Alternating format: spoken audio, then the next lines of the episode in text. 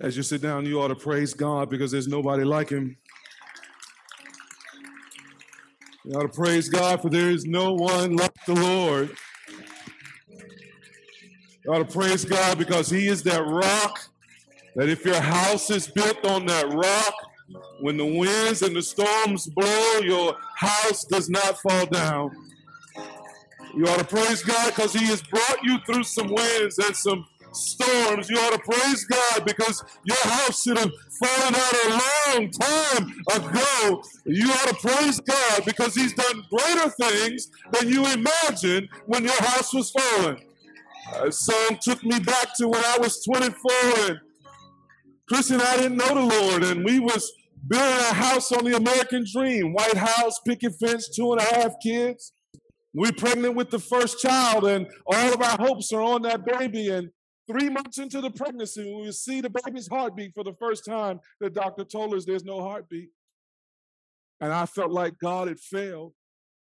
When the songwriter asked the question, will he fail now? God will never fail.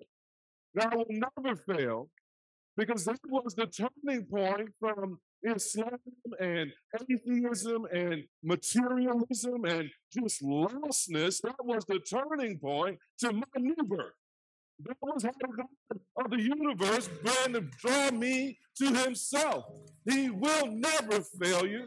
And not only will he never fail you, but greater things are still to come. Not only will he preserve you, but he will multiply your life in ways you can't imagine. We ought to praise him this morning. We ought to give him our hearts this morning and our tears and our pain and our confusion and our doubt. See, we'll never fail. You got the doctor's report this week. Your attorney called this week. Your boss gave you news you didn't want this week. Your mind's been messing with you this week. The ones you thought would be there for you aren't there this week. Question is, will he fail? Never. God will never fail us. And greater things he will do for us. Let's, Father, we praise you for there is matchless in the heavens, unparalleled in the earth. There's no God like you, Lord. You have loved us from before the worlds began. You loved us when we were our most unlovely. You kept us, O oh Lord, when we were weak and wounded, sick and sore. You grabbed us, Lord, when we were sinking deep in sin. You placed our feet on solid ground. You gave us new minds and new hearts, Lord. As the old folks said, I looked at my hands and they knew. I looked at my feet and they did too. And from there, greater things you have done, O oh Lord. You have supplied for us and given to us and kept us and multiplied us. And greater things you will still do. That's just what you're like. You're the God of this city. You're the God of this nation. You're the God of this world. You're the God of all creation. You are our God. And we are your people. We praise you this morning, for you are worthy to be praised. Be exalted, be lifted up, be adored among your people this morning. Come, enthrone yourself in our hearts, we pray. Be magnified, we pray.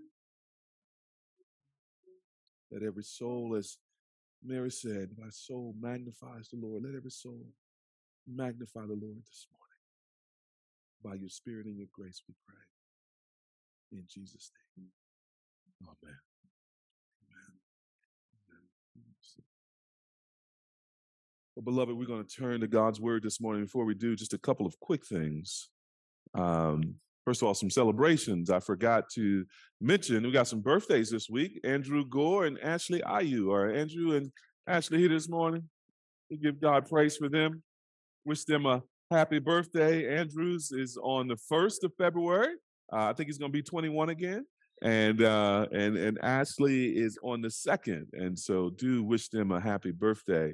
This morning. If you need a Bible this morning, before we turn to God's Word, we have a couple of ushers who are passing those out. Just raise your hands high and uh, we can uh, get you a Bible there. There's one right down here, Sister Jackson. There we go.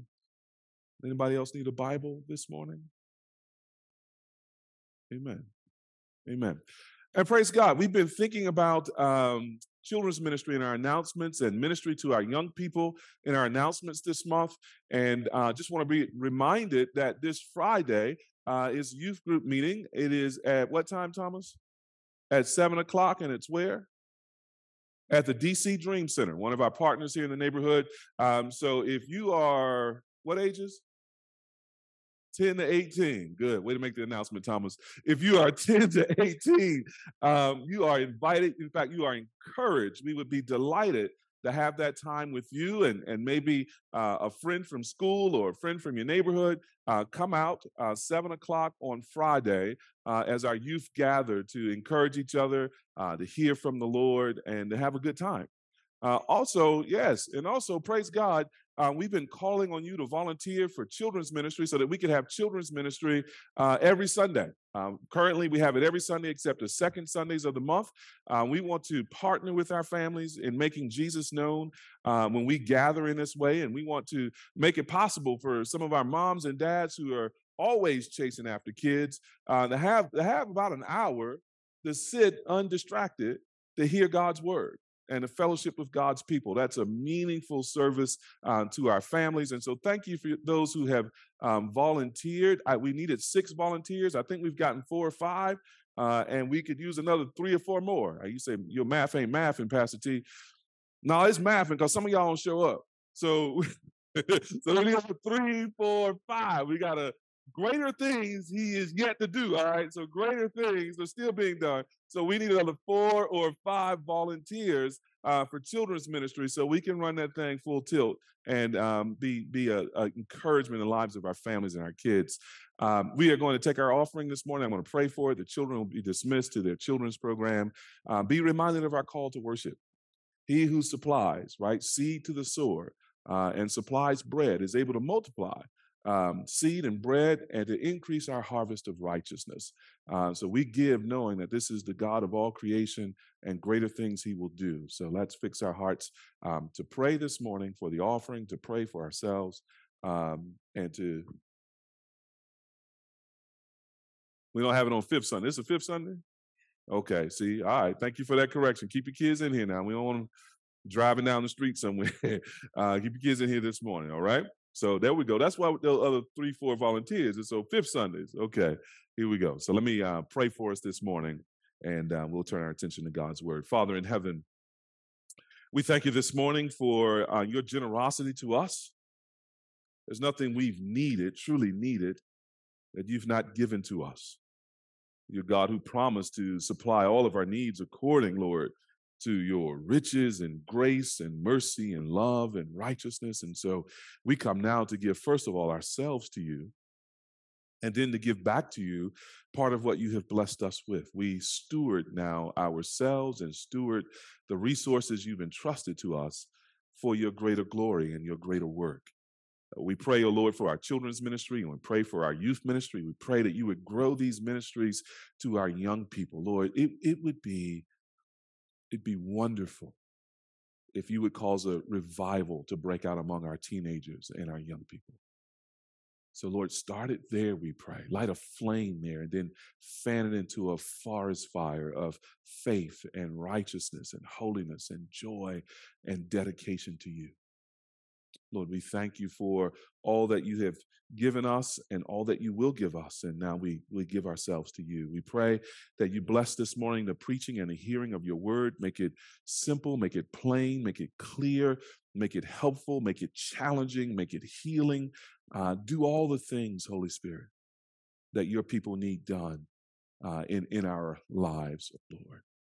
Father, we praise you and we thank you for making us a church, for making us a family, for giving us this mission. And we ask that you would bless it for your glory. In Jesus' name. Amen. invite the ushers to come forward and collect the offering there. And as they do that, I want to invite you to turn to Genesis chapter 1. To the beginning. That's right. Go to the beginning all the way to the back. Genesis chapter 1. And now, while you're turning there, and as the ushers are taking the offering this morning, let me give you just a, a little bit of recap in terms of what we are doing right now in the pulpit and, and where we have been uh, in our studies together. Uh, if you're new to the church, um, we begin each year with a series in what we call our five M's. Our five M's are our core strategies as a church. Uh, we take them from the book of Titus, uh, and uh, they help to sort of guide and keep us clear on what we think the Lord has called us to do. Uh, our first M is to spread the message of the gospel. Right, that's the that's the meat and potatoes. That's the engine uh, of this church. We want to be clear about who Jesus is, the Son of God, and what he has done to save us, dying on the cross where he was punished for our sins and raised from the grave three days later, that he might be the author of eternal life, and that all those who trust in him, um, repenting from sin and putting their faith in him, might share in eternal life with him. Uh, and so that message is meant to sort of work through everything that we do. Well, not only do we want to spread the message, but we also want to show mercy to our neighbors and our neighborhood. So we want to be people who are in the neighborhood, people who are in the city as agents of God's mercy, as agents of God's uh, kind relief in the midst of suffering and challenge and pain and things of that sort. And so we we we want to show mercy just as we have received mercy from God. Number three, and we were thinking about this last week, uh, we want to shepherd each other to maturity, right? So the Christian is meant to grow. We're meant to grow into the likeness of the Lord Jesus Christ. He's our standard for maturity. And uh, that's a team project. That's not something we go off and do by ourselves. That's something we need each other for. And so we want to shepherd each other to maturity. Number four, which is what we'll be thinking about this morning, is we want to seek to multiply. And number five, we want to send missionaries to the ends of the earth. We want to send missionaries to take this same message, uh, to show this same mercy to every nation uh, in the world. Those are our five M's. Now, normally, what we would do is we would unpack those M's from the Bible, and then we would talk about strategically what would have been our strategy or our plans for advancing those M's in a given period. Well, this year we're doing something a little bit differently. Rather than focusing on strategy, we've been thinking about what postures are needed for us to excel at these M's. What postures are needed? What mental, what spiritual, maybe even to some extent, what spirit, uh, physical posture do we need? And we were we were talking in the first sermon about what posture is. That's how you that's how you stand or sit, the the way you position or hold your body um, physically. So some of us have bad posture. We we slouch and we we slump and we we kind of mope around and and bad posture creates problems, doesn't it? It create problems with your skeletal system. It could create muscular problems, all kinds of problems. And so sometimes when we go to the doctor and and and a and a back is hurting, it's it's it's an ankle problem something that we're doing in terms of how we walk or um, sometimes there's a there's a shoulder pain but it's it's actually connected to a muscle somewhere else that we are overusing or underusing. And so often what a doctor will do for our health is teach us proper posture get us in the right position so that our body functions the way it was designed to function and that's kind of what we're hoping to do in this series. We want to get ourselves in the right spiritual posture, in the right mental posture, so that as the body of Christ, we function the way the Lord has called us to function according to our five M's. So, when we think about spreading the message of the gospel, we said we want a posture of sentness want a posture of sentness. We want to, this mindset that we have been sent by God into the world to be ambassadors of Christ, ambassadors of the kingdom of heaven. So wherever we go, whatever we do, we want this sense that we are there and we are doing it as people sent by the Lord Jesus Christ. In week two, we were talking about mercy and we talked about a posture of incarnation that we want to be physically and, and spiritually and mentally embodied and present wherever we are. That never in the history of the world has it been possible, as possible as it is now, to have your body in one place and your mind and your energies completely somewhere else. Never have we spent more time on screens and other things that are distractions from being present, embodied, uh, incarnated in a place with people where we can serve. That that was essential posturing to being a people who show mercy. Last week we were thinking about maturity and, and asking the question, what posture do we need to mature as God's people? And we talked about humility. We talked about humility, particularly as it is expressed in a growth mindset. We're reminded of the Apostle Paul saying, You know, I have not already obtained, right? I ain't got there yet. But this one thing I do, forgetting what's behind, I press toward the mark. And so Paul was reminding us that, yeah, there's a growth mindset that we need as Christians. We are pressing toward the mark, toward the high call of God. We are pressing toward conformity to Christ likeness. None of us are there yet. Amen. None of us are there yet. But we all need this longing, this growth mindset that postures us to mature in Christ likeness. And this morning, as I said, we've come to this question of multiplication, seeking to multiply. Well, what posture do we need in order to, to, to, to multiply as God would have us multiply. And we're going to do the same thing in this sermon that we've done with the other sermons. We're going to start with some theological observations and some observations about Jesus, and then we're going to move then to um, sort of our own mindset here. And so we're going to, if you're taking notes, three points this morning. Number one, God designed creation to multiply. God designed creation to multiply. Number two, Jesus expects his followers to multiply. Jesus expects his followers to multiply. Number three, therefore, we need a posture of kingdom mindedness, a posture of kingdom mindedness in order to multiply as we ought. And point number one, we're going to take a look at a couple of verses in Genesis chapter one. Point number two, we're going to take a look in the New Testament at Matthew. And uh, point number three, we're going to look at some of the kingdom parables that our Lord tells in terms of developing a posture of kingdom mindedness. So turn with me to Genesis chapter one. You know what Genesis chapter 1 is about. It's about the creation of the world, the Lord creating the universe in six days and resting on the seventh day. And we want to sort of cherry pick a few verses in this chapter to sort of see how God has made creation. Now, one of the earliest things I remember from school, uh, from science class, is that all living things grow.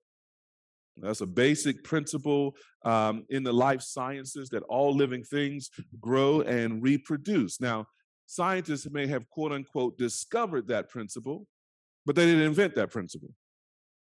Scientists learn that principle through the scientific method, right, of, of observation, repeated observation, and testing of the created world. And sometimes scientists act as if scientific knowledge is altogether different from biblical or theological knowledge, but it's not. So, for example, this principle that all living things grow and reproduce is really stated pretty plainly for us throughout Genesis chapter 1 and throughout the Bible itself. From the beginning of creation, God designed the world, designed living things to be fruitful and multiply. So, look at Genesis chapter 1, verse 11. Genesis chapter 1, verse 11. Again, we're in the days of creation here, and this is where God creates the vegetation, the, the plants of, of creation. And says there, and God said, Let the earth sprout vegetation, plants yielding seed, and fruit trees bearing fruit, in which is their seed, each according to its kind on the earth.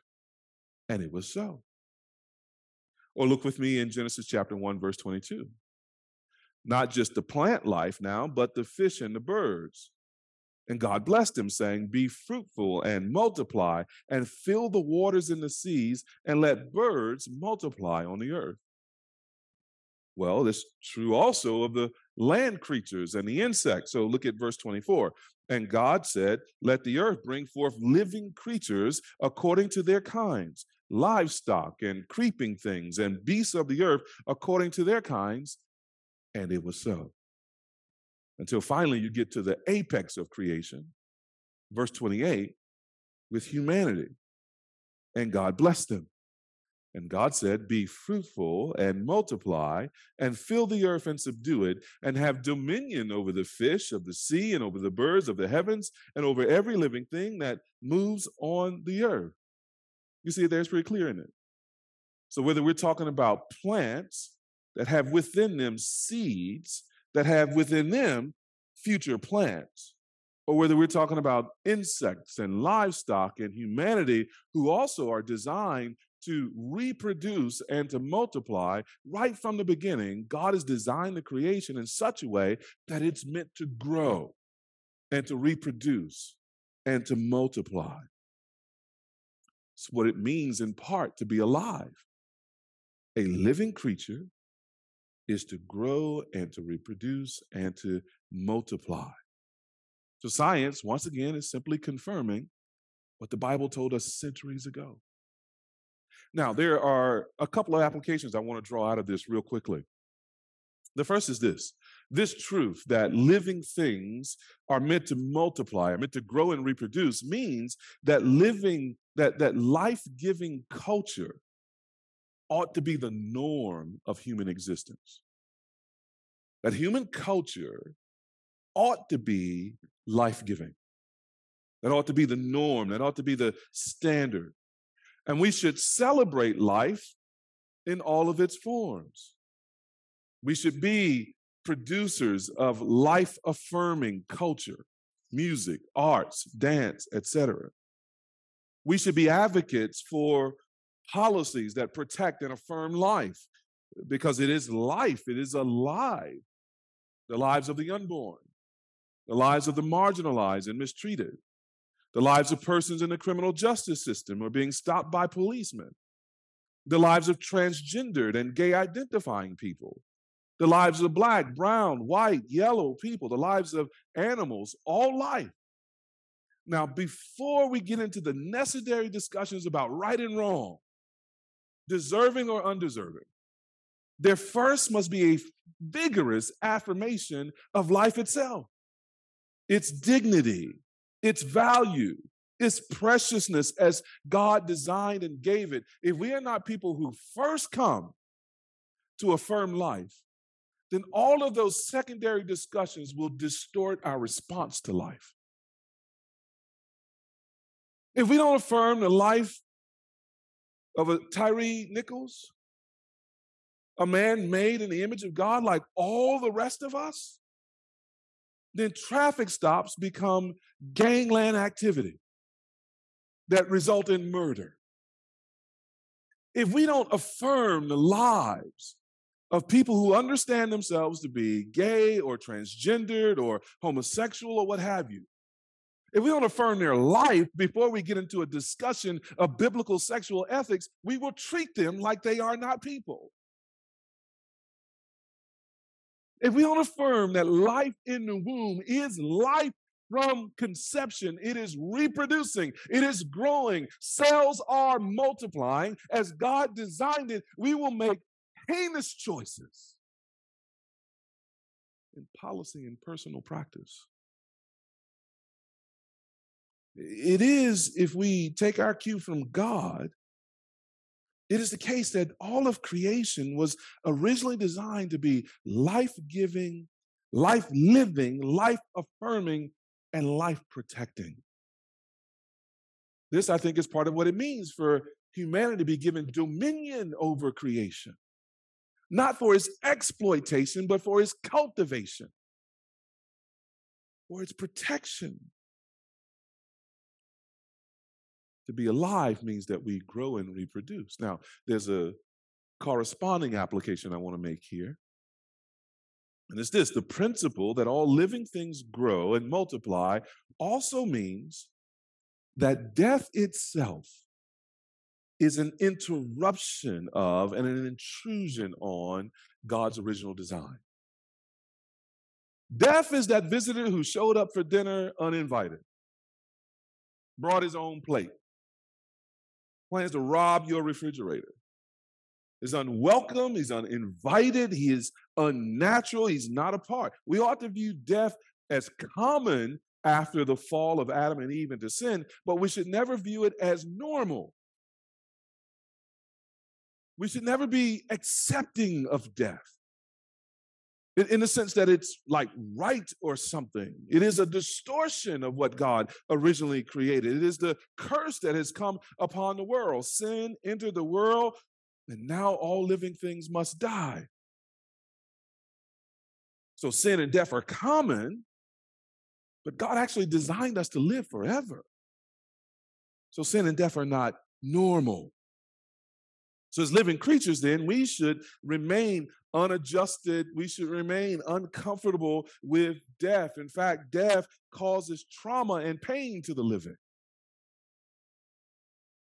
So, as people, whether we're Christians or not, but certainly if we are Christians, we should actively oppose all the death dealing, life destroying things we can.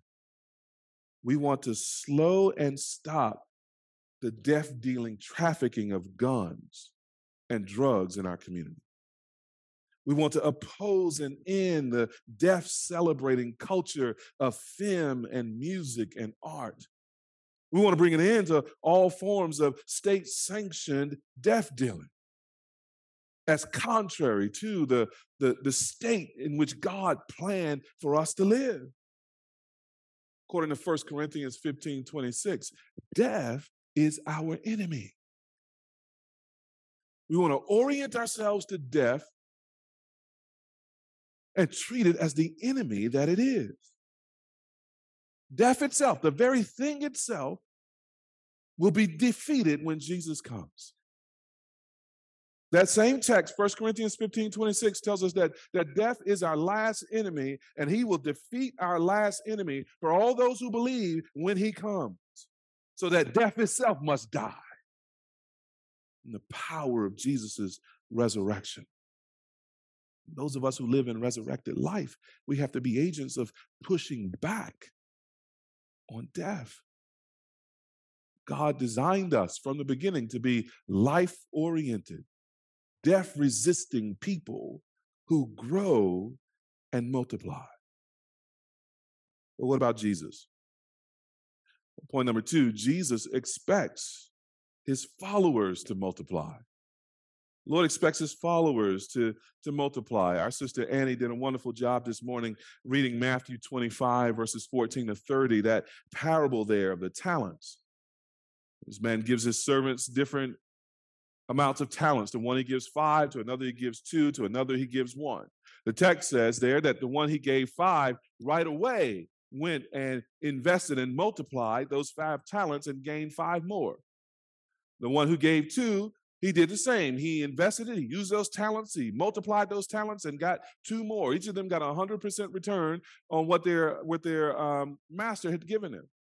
And then there's that one who said, I know you reap where you didn't sow. I knew you were a hard master. So instead of doing the right thing and multiplying his gift, he said, I buried it. Here's the one thing you gave me. I'm giving it back to you. that servant was cast out of his master's presence. Right? Now, here's the thing here's the punchline that parable. God has given each and every one of us things he means for us to use and to multiply in his service. Everyone in Christ has at least one gift. And many people have multiple gifts and multiple abilities. They got five or two. Everybody's got at least one. And according to what God has given us, and not according to what He's given others, according to what He has given you and me, we are expected to use that gift and to multiply that gift for the glory of our Lord. I'm going to put it to you a different way. To only give God what is his and not improve on it with growth or multiplication is to rob God of what he expects and to rob ourselves of the joy we're meant to have with God. You remember what he says to the one with five talents who multiplied it and two talents who multiplied it. Well done, good and faithful servant. Enter into the joy of your master. Share the joy of your master. God is designed in such a way that not only we meant to multiply, but that multiplication is meant for our joy with Him. So if ever we're thinking about, yes, I've got this gift or I've got this talent, I've got this ability, but I don't feel like using it. This inconvenient. I take a whole lot to do this. So I'm going to shrink back. No, beloved, know that wherever we face that and we think that way, we're the servant who buried his one talent. And we're the servant in that way who's robbing ourselves of joy joy with the God who created us and gave us that thing to use so that He is magnified and we are fulfilled. I, I think there's a lot of ache in the world for fulfillment. Just really is a sense of purpose and productivity and passion and satisfaction in those things. And I think sometimes people don't see the connection between really in faith using what God has given them to multiply it and that sense of fulfillment that they're longing for. Yeah, the, the way to that, the way to that satisfaction, the way to that, that fulfillment is to take that thing that is your gift. And you know, well, well, Pastor T, how do I know what my gift is? I don't know what my gift is. I'm gonna give you a clue was given to me many years ago. That thing that you do that everybody else seems to be blessed by, but that you think nothing of, is very likely the area of your gifting. So if you're that if you're that person who you know seems to sort of um, share the Bible with others and um, make the scripture kind of plain and you, you it's it feels and looks obvious to you, but everybody else is like, yo, I never saw the Bible that way, and thank you for helping me understand it, etc. Maybe you have a teaching gift. If you're that person who thinks nothing of making meals for someone who's in need and taking that over there, that doesn't exhaust you. It doesn't feel like it costs you anything. Uh, you you sort of delight to do it. You think nothing of it, uh, and everybody else feels ministered to and and helped and healed and strengthened as you do that. Maybe you have the gift of mercy, right, or hospitality, etc. Maybe you only like to hear yourself sing in the shower. But others have overheard you singing. And they like, no, no, no, no, that ain't the water, right? Bro, sis, I, you got a gift there. You need to use that. What, whatever it may be, that thing that you don't think anything of, but it seems to really edify and bless other people. That's maybe a hint to where your gifting is. Explore that, use that, and ask God to refine for you your understanding of how He's wired you. But your gifts are meant to be used and multiplied. A true disciple is a multiplying disciple. We see this in other places in the scripture in the New Testament. So that's Jesus in that parable of the kingdom there in Matthew 25. But in other places in the New Testament, the command, the multiplying is, is basically turned into a command. So you can write these texts down. Titus chapter 1, verse 5. Um, Titus says, or Paul says there to Titus, the reason I left you in Crete was so that you would um, place what remained into order, right? And then he says this, and that you would appoint elders in every town. Now, on the island nation of Crete, most scholars say they were probably somewhere between 20 and 40 towns. And so this instruction to Titus meant he was meant to be a multiplying pastor. He was to train other pastors to be pastors, to be elders. And he was to most likely, since there are elders appointed to those towns, he was most likely to plant churches or congregations in each of those towns. He was meant to be multiplying in that way. Or Paul says it to Timothy slightly differently in 2 Timothy chapter 2, verse 2. There he says basically, what you have heard from me Timothy. Timothy was his understudy, his disciple, if you will. He says, What you have heard from me, take that and teach other faithful men who will be able to teach others also.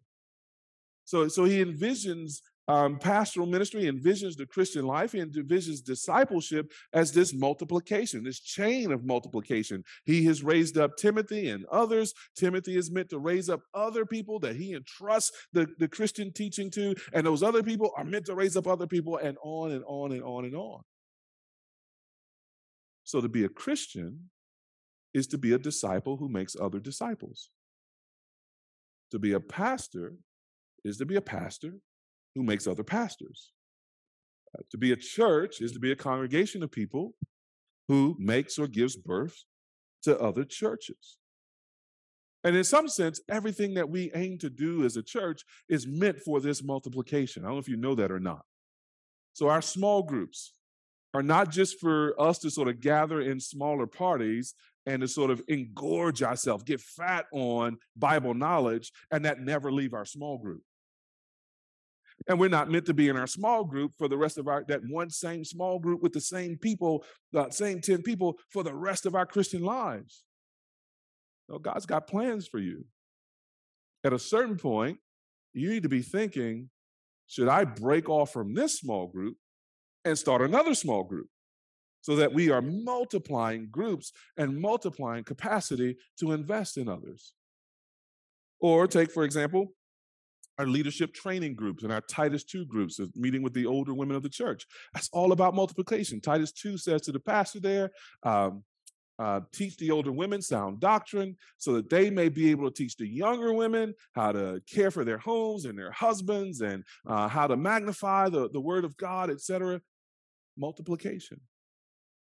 So our leadership training groups are, are about that. Our planting of other churches so we're we're coming up on eight years old in April, praise God. Yeah, hallelujah. We ain't know if we make it eight weeks. Look at God. And greater things he has done. So in our in our eight years, in God's kindness, we've been able to start two other churches. Mercy of Christ up in the Deanwood neighborhood of DC and Congress Heights Community Church, just right down the street here on Alabama. Praise God because that's how, that's what he's like. He's a multiplying God. He wasn't just interested in raising up this church, but he was interested in raising up this church and through this church other churches too. And in his kindness, we we have become um, one one of the founding congregations in something called the Crete Collective. You can look it up, thecretecollective.org. But that's a, now a national collection of churches that are pooling funds together to plant other churches in neighborhoods like ours all across the country. And so we're about two years old, and right now we have somewhere around 30 churches involved in that. Got seven new church plants, uh, another 20 some odd churches that are contributing to it, et cetera. And, and beyond that, lots of churches and individuals in the country who just say, hey, we love what you're doing, we want to give to it. Praise be to God. We are meant to multiply individually and corporately. And we, we are aiming the life of our church at that right? So now the question is, what, what posture do we need? If we're going to multiply in that way, what posture do we need? Let me first tell you which, which posture we have to resist. We have to resist the temptation to only be caring about ourselves. We, we have to resist the temptation to only be focused on this church and resist the temptation to only be focused on our individual spiritual lives or our individual small groups, etc. There is a, a narrowness and a smallness that can enter into the life of the Christian and the Christian church that will keep us from a, a bigger vision of multiplication. And we understand a lot of it, for example. So, for example, you know, th- there would be Christians who would who might say, did say actually, when we planted Mercy of Christ, we were only about a year and a half old, two years old, somewhere in there. We weren't very old ourselves as a church.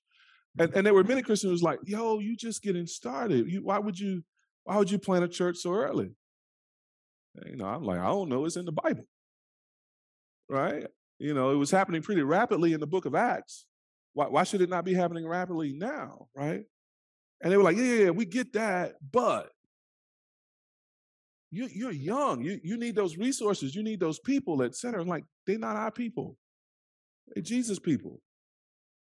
And if Jesus wants to move them somewhere, we, we need to be okay with that, right? So there's a narrowness, or we believe in international missions, which we'll talk about next week. We, we want to invest in the sending of persons from this place uh, to other places in the world where the church is not established to preach the gospel and to start churches, right? Now, there are many people who, with a good heart, now I'm not, I'm just no shade on anybody, but with a good heart, I think, who would say, we got needs right here in the community. Why would we send those resources, you know, someplace else? We need those resources right here. And so there's a there's a kind of um, not growth mentality, but there's a kind of small pie mentality. And there's a kind of focusing on the self that will keep us from multiplying if we're not careful. So what we need now is a kingdom mindedness. Let me give you a poor man's definition of what I mean when I say kingdom mindedness. Kingdom mindedness is a preoccupation, a, a focus, a commitment, a preoccupation with the spread of God's rule and the demonstration of God's goodness through God's people throughout the world. I'll give it to you again. It is a preoccupation with the spread of God's rule and the demonstration of God's goodness through God's people throughout the world. Most theologians would say wherever you have God's people under God's rule, there you have an expression of God's kingdom. What we want to see is that kingdom spread everywhere among all people. His rule, his word, his way, his goodness being demonstrated by God's people to a world that needs to know our Savior. Now, there's a huge difference between church growth and kingdom growth. So it's really vital. There's a huge difference between church growth and kingdom growth. Our church could grow until the point that we need to fill this place and have three or four services over the weekend. And that'd be great. Praise the Lord. But that doesn't really mean that the kingdom is growing all that exponentially. Right? Or vice versa. The kingdom could be making mad advances and our church not grow very much at all, maybe even shrink. And the question is, as Christian people who are committed to this particular congregation, which one is we going to be happy with? Are we, are we going to only be happy if we grow, but nothing else seems to be impacted in the world? I hope not. Or do we view the spread of the kingdom, the growth of other churches, the manifestation, manifestation of God's goodness among other Christians and through other people, do we view that as a win for Team Jesus? And do we rejoice that we're on Team Jesus? What we want is the multiplication of the kingdom, of the gospel, the spread of it everywhere. We love to see everybody in Southeast DC saved and disciple. Amen. And flourishing. I hope you pray for that. And I, and I hope, I hope, like me, you you wrestle with the unbelief of, of a word like every, every, right? We want to see every individual saved. And first thought on, well, you know, everybody can be saved. But why not? Why not? God's powerful enough. Right? And so I hope we're battling with our unbelief and we're asking bold things, big things of God, like sin revival, eh, eh, save everybody in Southeast, save everybody in DC. You can do that. God, you can do that. Won't you do that? And I hope we know that if everybody in Southeast got saved, they can't come to church here. We need all God's churches. We need more churches, healthy, gospel preaching, member loving churches to be able to do that work. If God catches all those fish, somebody got to clean them. Right? We need churches for that. Right? And so we want to see the growth of the kingdom, not just our church.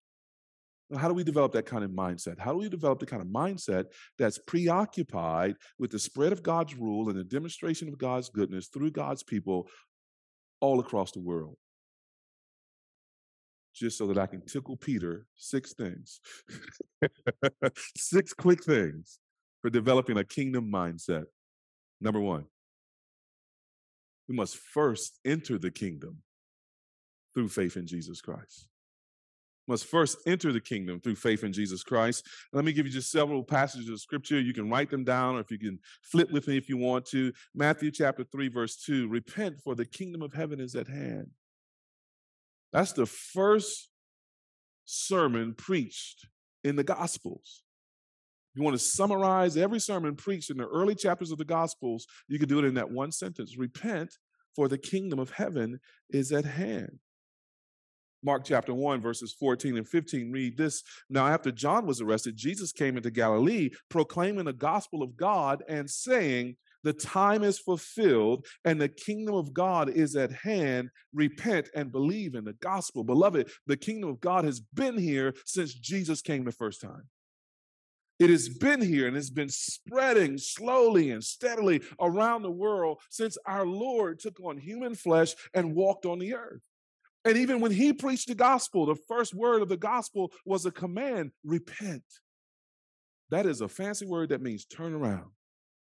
You've been going the wrong way. You've been going away from God. You've been going away from sin. The kingdom of God is over here, but you're headed in this direction. And the first word of mercy from God is turn around, repent, change your mind and change your direction. Stop going away from me and come back to me says the Lord. And it's one side of a two sided coin. On one side is repent, and on the other side is believe. Believe in the Lord Jesus Christ, the Son of God who came into the world and died for the sins of the world, took the punishment of God against sin on behalf of every living being. Put your faith in him as the one who stood in your place who was buried for three days and resurrected from the grave three days, three days later, so that you and I would be right with God, would be justified before God, and have eternal life, never to die again. For as we said already, that was not God's original purpose, but that we should live with Him forever. It's Jesus who brings us back to God's original purpose, that we would be eternally living beings with God. And in order to have that life, you must repent and believe in Jesus as your Lord and Savior. That's how you enter the kingdom. That's how you become a citizen of God's realm. That's how you come under God's rule. And, and that's how you become a representation, a, an ambassador for, for his, his kingdom. So you, you and I must not only be citizens of some earthly country, which lasts only until we die, we must be citizens of that heavenly country, a, a country that never ends, that gives life to its citizens that never ends. Put your faith in the Lord Jesus Christ. Believe on him. And this too is for your joy. I want you to know something this morning. We talk about serious things as Christians like sin and death, etc., and judgment. But I want you to know something. We talk about that so we can we can actually get to the joy that God has for us. So in Matthew's gospel, Matthew chapter 13, 44 to 46, Matthew shares two short parables about the kingdom of heaven. And, and they're meant to be parables that encourage those people who haven't yet entered the kingdom to do so. And they're meant to be parables that encourage those people who have entered the kingdom to remember what they have gotten upon entrance into the kingdom. So Matthew says this the kingdom of heaven, Jesus speaking in Matthew's gospel, the kingdom of heaven is like treasure hidden in a field, verse 44, which a man found and covered up. Now notice the next few words. Then in his joy, he goes and sells all that he has and buys that field. I love that parable. I love that parable for so many reasons. First of all, it's just it's just a funny story, right? The cat's out in the field. It's somebody else's field. He's taking a shortcut home. Like all these kids be walking through my yard trying to get to, to their house, right? He's taking a shortcut home. And he kicks a rock. And like, that was shining. And he looks on it and it's gold, it's treasure. Right? And he look around like, and with his foot, he just covers it up again coming up again, right? And he keep walking, and he like, I need to buy that field. And he get everything he got. And he sells it all. He at the pawn shop. He out on the corner. He like, bro, I'm gonna hook you up, man. I just got this flat screen and brand new. You can get it. You can get it. He sell everything he got to go get that feel. And the Bible says he did it with joy. Why? I mean, to have the kingdom of God is the most marvelous thing you can have.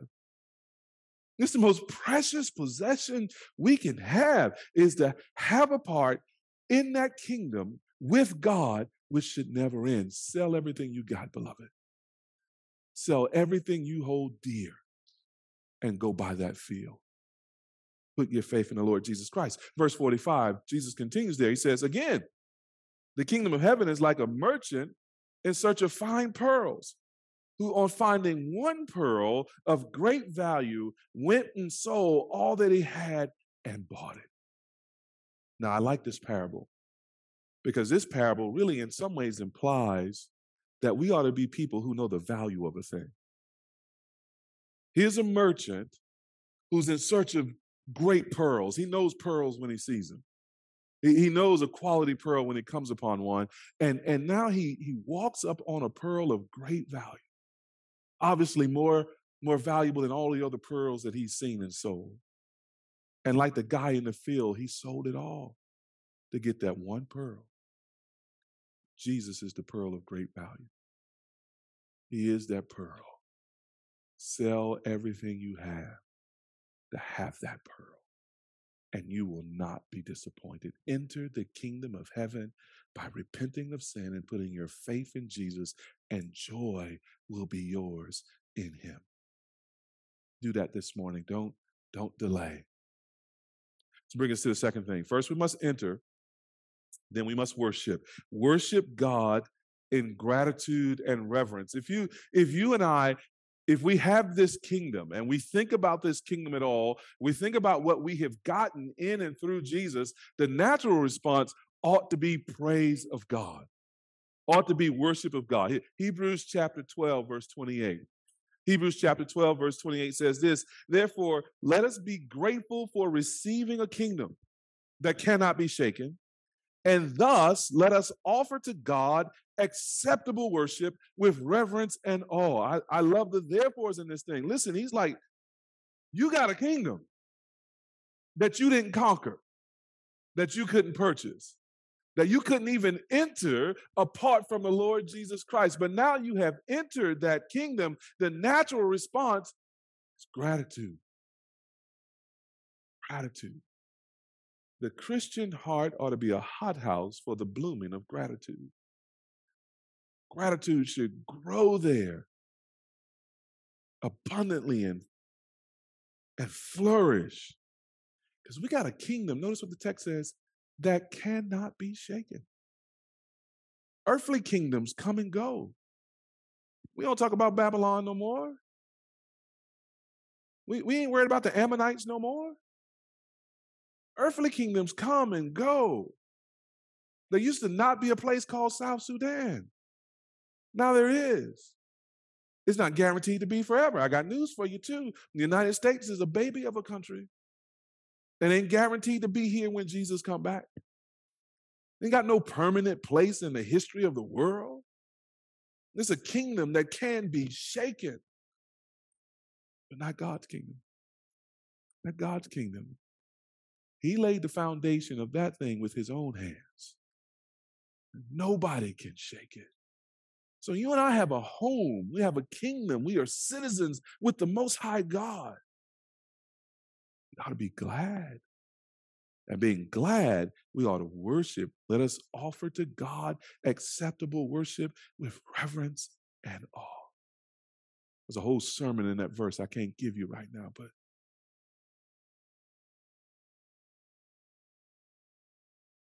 the one thing I'll say is this. Now, when the Bible uses the word worship, it means all of life. It's not just talking about what we do on Sunday morning, right? It's how we live our whole life. But let's just talk about Sunday morning. I had a good time singing this morning. I don't know about y'all. Worshiping the Lord and praising the Lord. And it sounded like y'all were having a good time too, because I heard some of y'all singing. Saw a couple of you clapping, and one or two of you kind of, you know, rocking. the one thing the praise team, and this is not a rebuke, it's just me talking out loud. The, the one thing the praise team should never have to ask us to do is stand up and praise God. They should never have to twist our arms. They should never have to, eh, you know, sort of goad us along. They should never have to try and pull on our heartstrings or do anything that resembles manipulation or anything that resembles performance. There's a difference between performance and worship. We should be worshipers who come in this place ready, glad to worship our God because we have received a kingdom that cannot be shaken.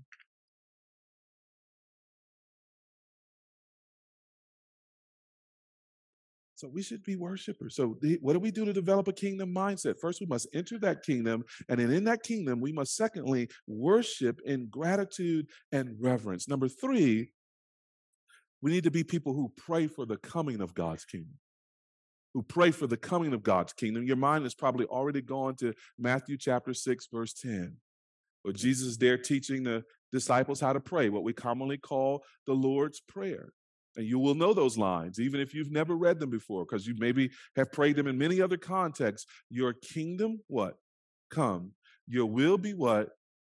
Where? Yeah, we need to be praying that.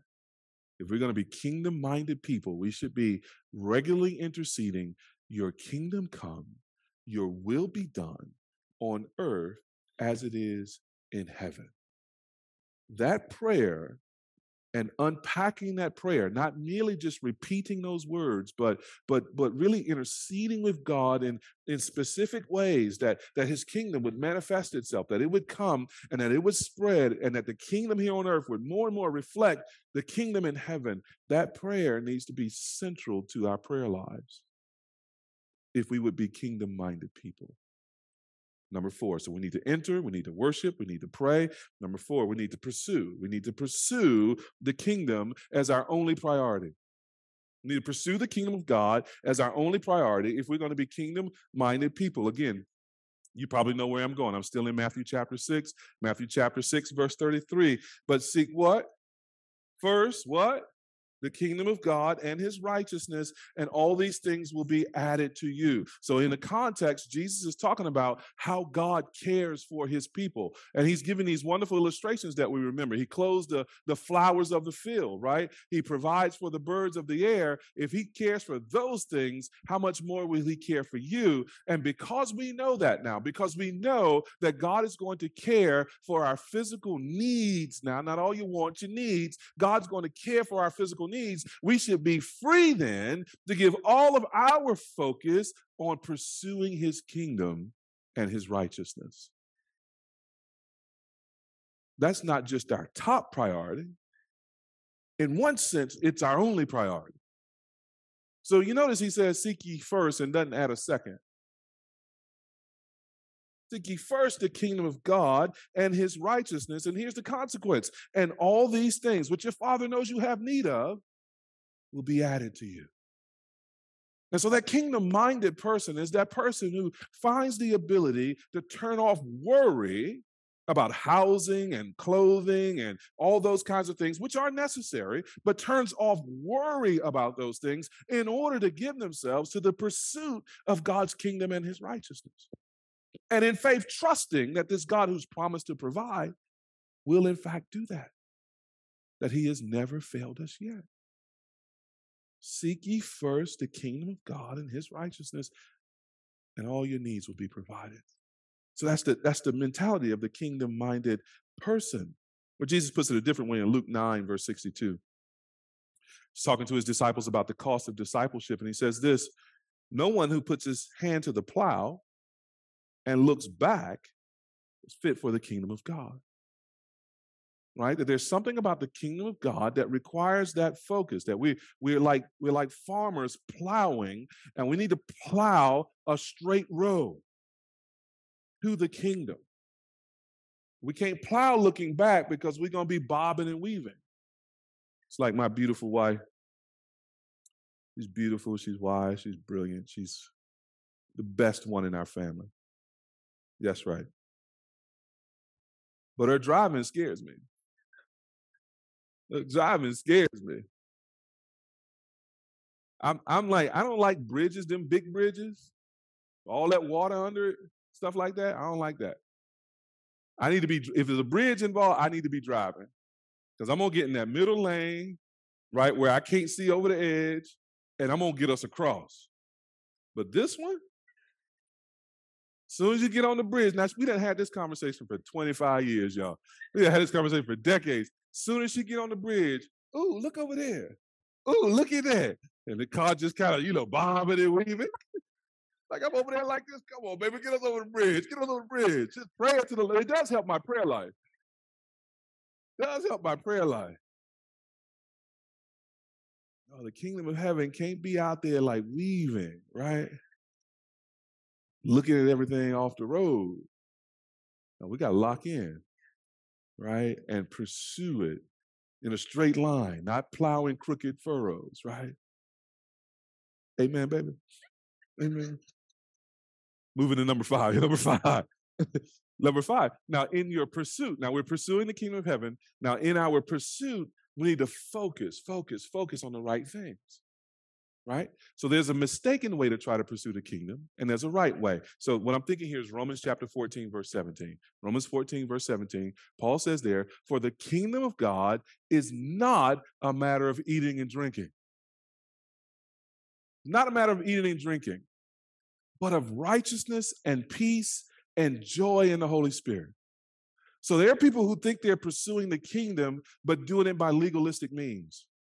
Christians can't eat this, they can't drink that, they can't go here, they can't do that. And, and, they, and they think by those means, by that legalism, they are right with God and they are entering the kingdom. And yet, Paul says the kingdom is of a whole different sort, right? So instead of focusing on don't taste, don't touch, all that stuff that in Colossians chapter 2, around verse 20, he tells us has no power to subdue the flesh that are a shadow, not the substance of the kingdom. Instead of focusing on those things, Paul says here, no, no, no, the kingdom of God is a matter of righteousness and peace and joy in the Holy Spirit. Focus on that. Focus on praying to the Spirit to give you power, to give me power to live an upright life. Focus on the Spirit and ask Him to, to give us peace that passes understanding. Even in the midst of all the world's chaos, focus on the Holy Spirit to, to give us joy. That's one of the fruit of the Spirit. Ask the Spirit to give you joy, spiritual joy that comes from being in God's kingdom. So we want to pursue the kingdom and focus on the right things. Number six, and finally, as we're doing this, we enter the kingdom, we worship, we pray, we pursue, we focus. Finally, now, there needs to be some expectation. Expect the growth of the kingdom even when you can't see it. Expect the growth of the kingdom even when you can't see it. Matthew chapter 13 again, a couple more kingdom parables, verses 31 to 33. Matthew 13, 31 to 33. I'm going to be out your way. The Bible says there, he put another parable before them, saying, The kingdom of heaven is like a grain of mustard seed that a man took and sowed in his field. It is the smallest of all the seeds, but when it has grown, it is larger than all the garden plants and becomes a tree, so that the birds of the air come and nest in its branches. He told them another parable the kingdom of heaven is like leaven that a woman took and hid in three measures of flour until it was all leaven. You see the word pictures there. You got a seed that small, that seems insignificant. It's planted. And as it grows, it soon grows to be larger than all the other planted vegetation. It grows to the point where it becomes a kind of tree where the birds of the air can nest in it. That's how the, the kingdom is growing. But now in the next parable, it is often an invisible growth. It's like yeast in flour, which we can't see, but it's in the flour and it is working its way through the whole batch of dough the kingdom of heaven enters a society like ours, and it doesn't look like the church or the kingdom is very significant. But as we are out there evangelizing and discipling and praying and worshiping, one by one, two by two, five by five, people come to Jesus, and the, the kingdom begins to spread. Invisible for a time. until you look up and it's the biggest plant on the block. And people come and nest in it and roost in it. So it has to be for the person who's kingdom minded the ability to see through events, the ability to see through the natural world to this spiritual reality that God's word has been sent into the world and it does not return void. It accomplishes what he sent it into the world to do. The kingdom is growing and bearing fruit. And so we can't lose heart and we can't we can't lose composure and we can't lose our minds when we see things that are so obviously contrary to the kingdom. And you can fill in a whole list of things. I do that. Instead, we must remember and expect that the kingdom will continue to grow and manifest itself in the fullness of time. If we're going to be a church that seeks to multiply, we can't be selfish and too self concerned. We have to be people who are kingdom minded. And we need to develop that mindset individually, develop that mindset corporately, so that we can give ourselves more and more to this multiplication project that the Lord has given us as His people. May His kingdom come and His will be done on earth as it is in heaven. Let's pray together. Father, indeed, we pray for the coming of your kingdom in its full. It has already broken into the world with the coming of your Son, our Lord. And we pray, O oh Lord, that you would hasten its spread, that it would, like yeast, work its way through the whole batch of dough of society, that it would, even though it starts small in some place, it would grow up like a, a mustard seed, germinates into a, a bush or shrub, birds could nest in. We pray that your kingdom would come in power, in righteousness, in demonstration of your love, in the conversion of sinners, the saving of souls, in the building of your church for the glory of your name and for our joy in it. Help us, O oh Lord, not to bury the talents that you give us, Help us, O Lord, to enter into your kingdom, to worship you, to pray, O Lord, fervently for the coming of your kingdom, to pursue your kingdom and to pursue it in the right way with the right focus, O Lord. Help us to do it with faith, expecting that you will complete your work, O Lord, for your glory. In Jesus' name. Amen.